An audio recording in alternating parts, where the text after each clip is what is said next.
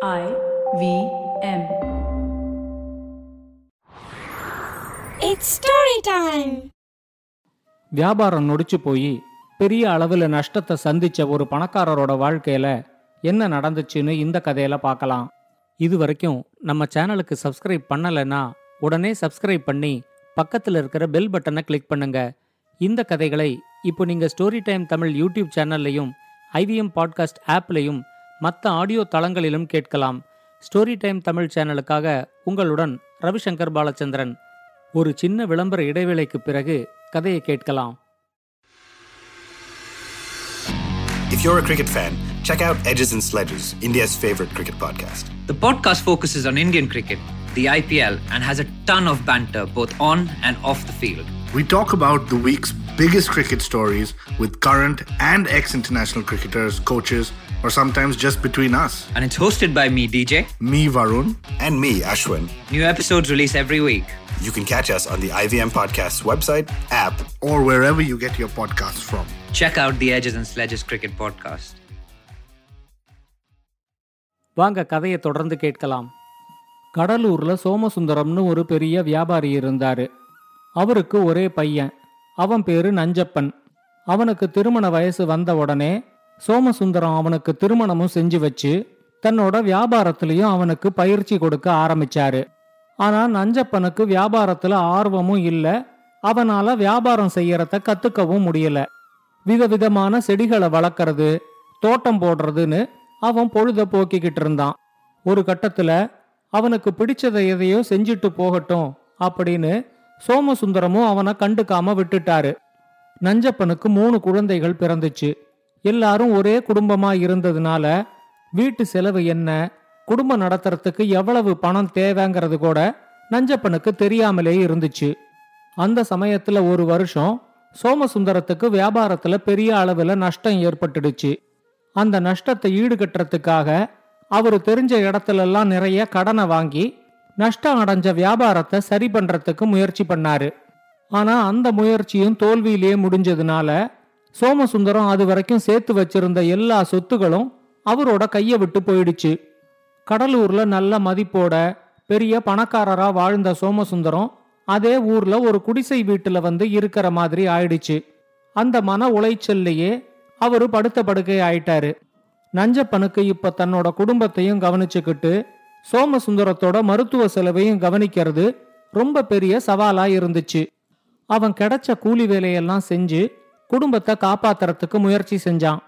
ஆனா இவ்வளவு நாள் அந்த ஊர்ல கௌரவமா வாழ்ந்துட்டு இப்ப கூலி வேலை செய்யறது நஞ்சப்பனுக்கு கொஞ்சம் கூட பிடிக்கல.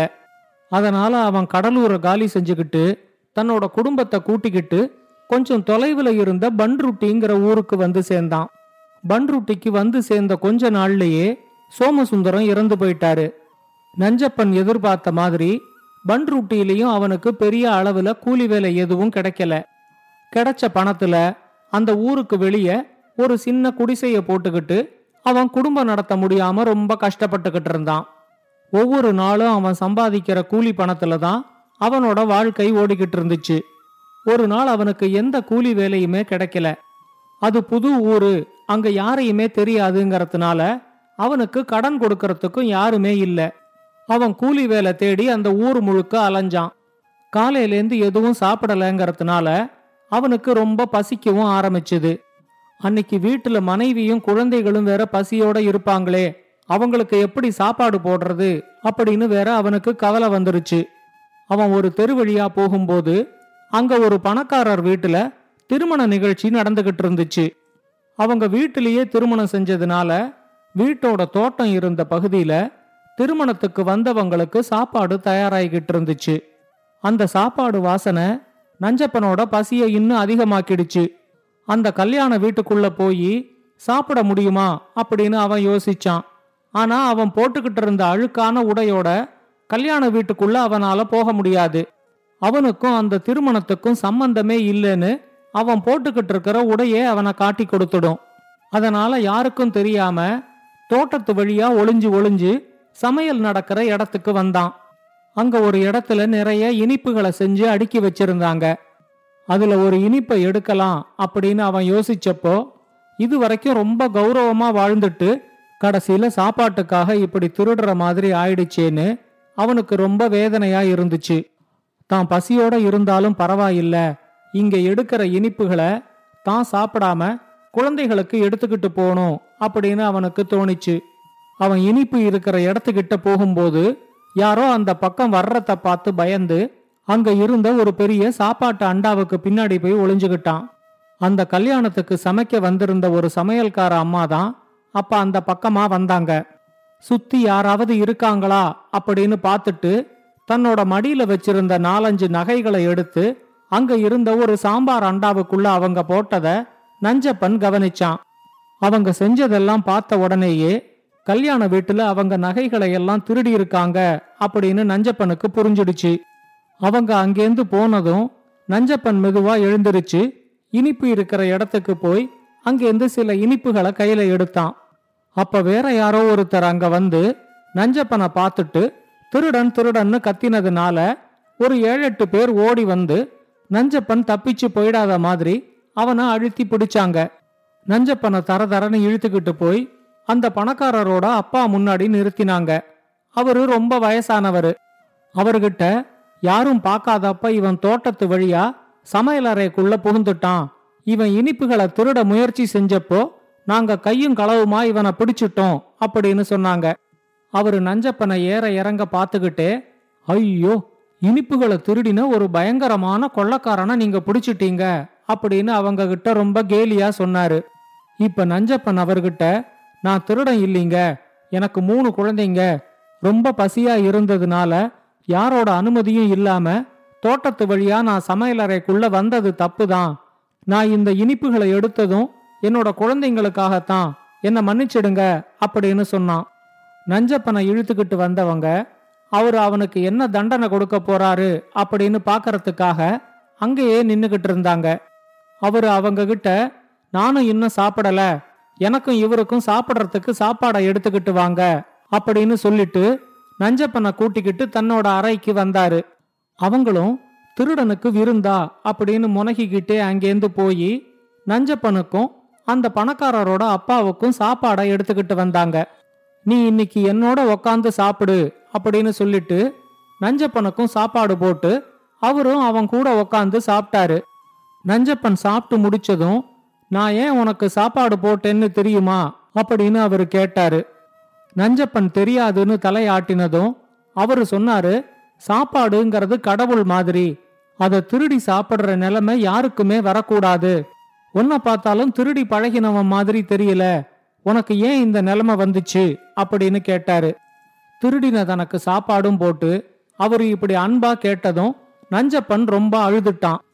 அவர்கிட்ட தன்னோட அப்பா வியாபாரம் செஞ்சு நஷ்டப்பட்டதையும் அதுக்கப்புறம் மனசொடிஞ்சு போய் அவர் இறந்துட்டதையும் இப்ப குடும்பம் நடத்த முடியாம தான் கஷ்டப்படுறதையும் நஞ்சப்பன் சொல்லி அழுதான். அவர் உடனே சொன்னாரு வியாபாரம்னு ஒண்ணு இருந்தா அதுல லாபமும் வரும் நஷ்டமும் வரும். உன்னால வியாபாரம் செஞ்சு பிழைக்க முடியலன்னா ஏதாவது வேலைக்கு போய் சம்பாதிக்கிறதுக்கு முயற்சி செய்யி நீ இப்ப இருக்கிற உன்னோட நிலைமை இந்த இனிப்புகளை திருட வச்சுது.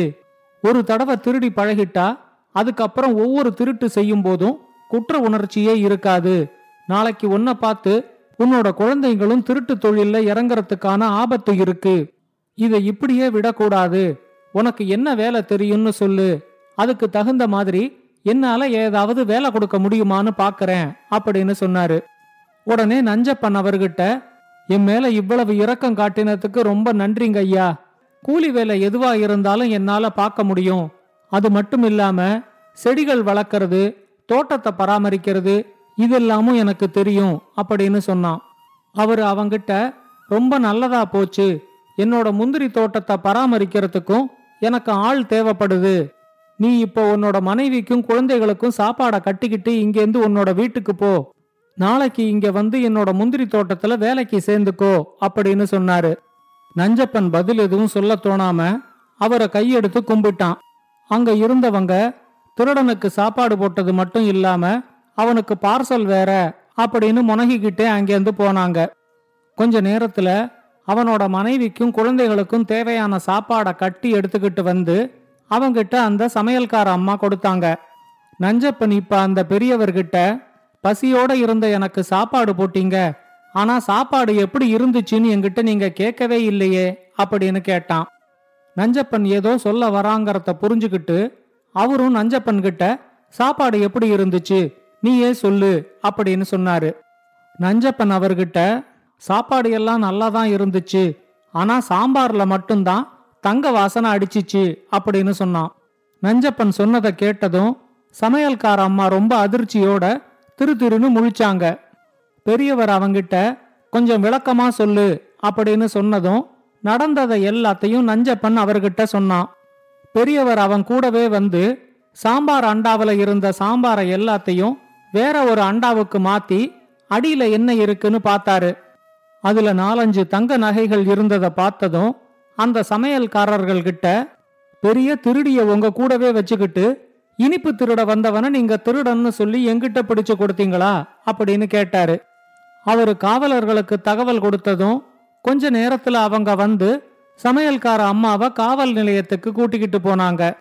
பெரியவர் நஞ்சப்பனை ரொம்ப பாராட்டி அவனுக்கு தன்னோட முந்திரி தோட்டத்திலேயே பராமரிப்பு வேலைகளை கொடுத்தாரு. நஞ்சப்பனும் தனக்கு பிடிச்ச வேலை கிடைச்சதுனால அவரோட முந்திரி தோட்டத்துல ரொம்ப பாடுபட்டு உழைச்சு தன்னோட குடும்பத்தையும் நல்லபடியா பார்த்துக்கிட்டான். இந்த கதையை பத்தின உங்களோட கருத்துக்களை ஸ்டோரி டைம் தமிழ் யூடியூப் சேனல்லையும் பாட்காஸ்ட்லையும் பின்னூட்டத்தில் கமெண்ட்ஸாக பதிவு பண்ணுங்கள் இது மாதிரி பல பாட்காஸ்டுகளை கேட்க ஐவிஎம் பாட்காஸ்ட் டாட் காம் இணையதளத்துக்கு வாங்க இல்லை ஐவிஎம் பாட்காஸ்ட் ஆப்பை டவுன்லோட் பண்ணுங்க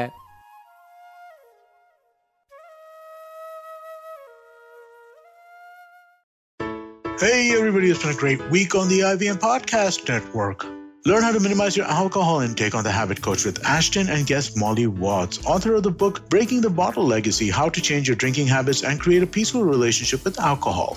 On Cyrus Says, Cyrus in conversation with Manisha Kapoor, Secretary General at the Advertising Standards Council of India, about ASCII's Gender Next study, trying to rectify gender disparities in entertainment and ads. On Press Decode, Sarah Vagda and Prafula explain the drug bust in Aryan Khan's case and give some details on the Alec Baldwin accidental shooting. On the Wire Talk, Siddharth and Professor Chandok discuss the Indian National Congress's loss in seats, popularity, and relevance. And on GabyCD, Farhad and Sunitra share their experiences and coping mechanisms dealing with rejection in one's personal and professional life. Do follow us on social media. We're IVM Podcast on Twitter, Facebook, Instagram, and LinkedIn. And remember, if you're enjoying this show or any of our other shows for that matter, please do tell a friend. And finally, we'd like to thank our sponsors this week Cred, Bank of Baroda, Quarter, CoinSwitch, Kuber, Slay Coffee, Intel, Kotak Mahindra Bank, and Oxfam India. Thank you so much for making this possible. Season 3 of Echoes of India, your favorite history podcast, is back on the IVM Podcast Network.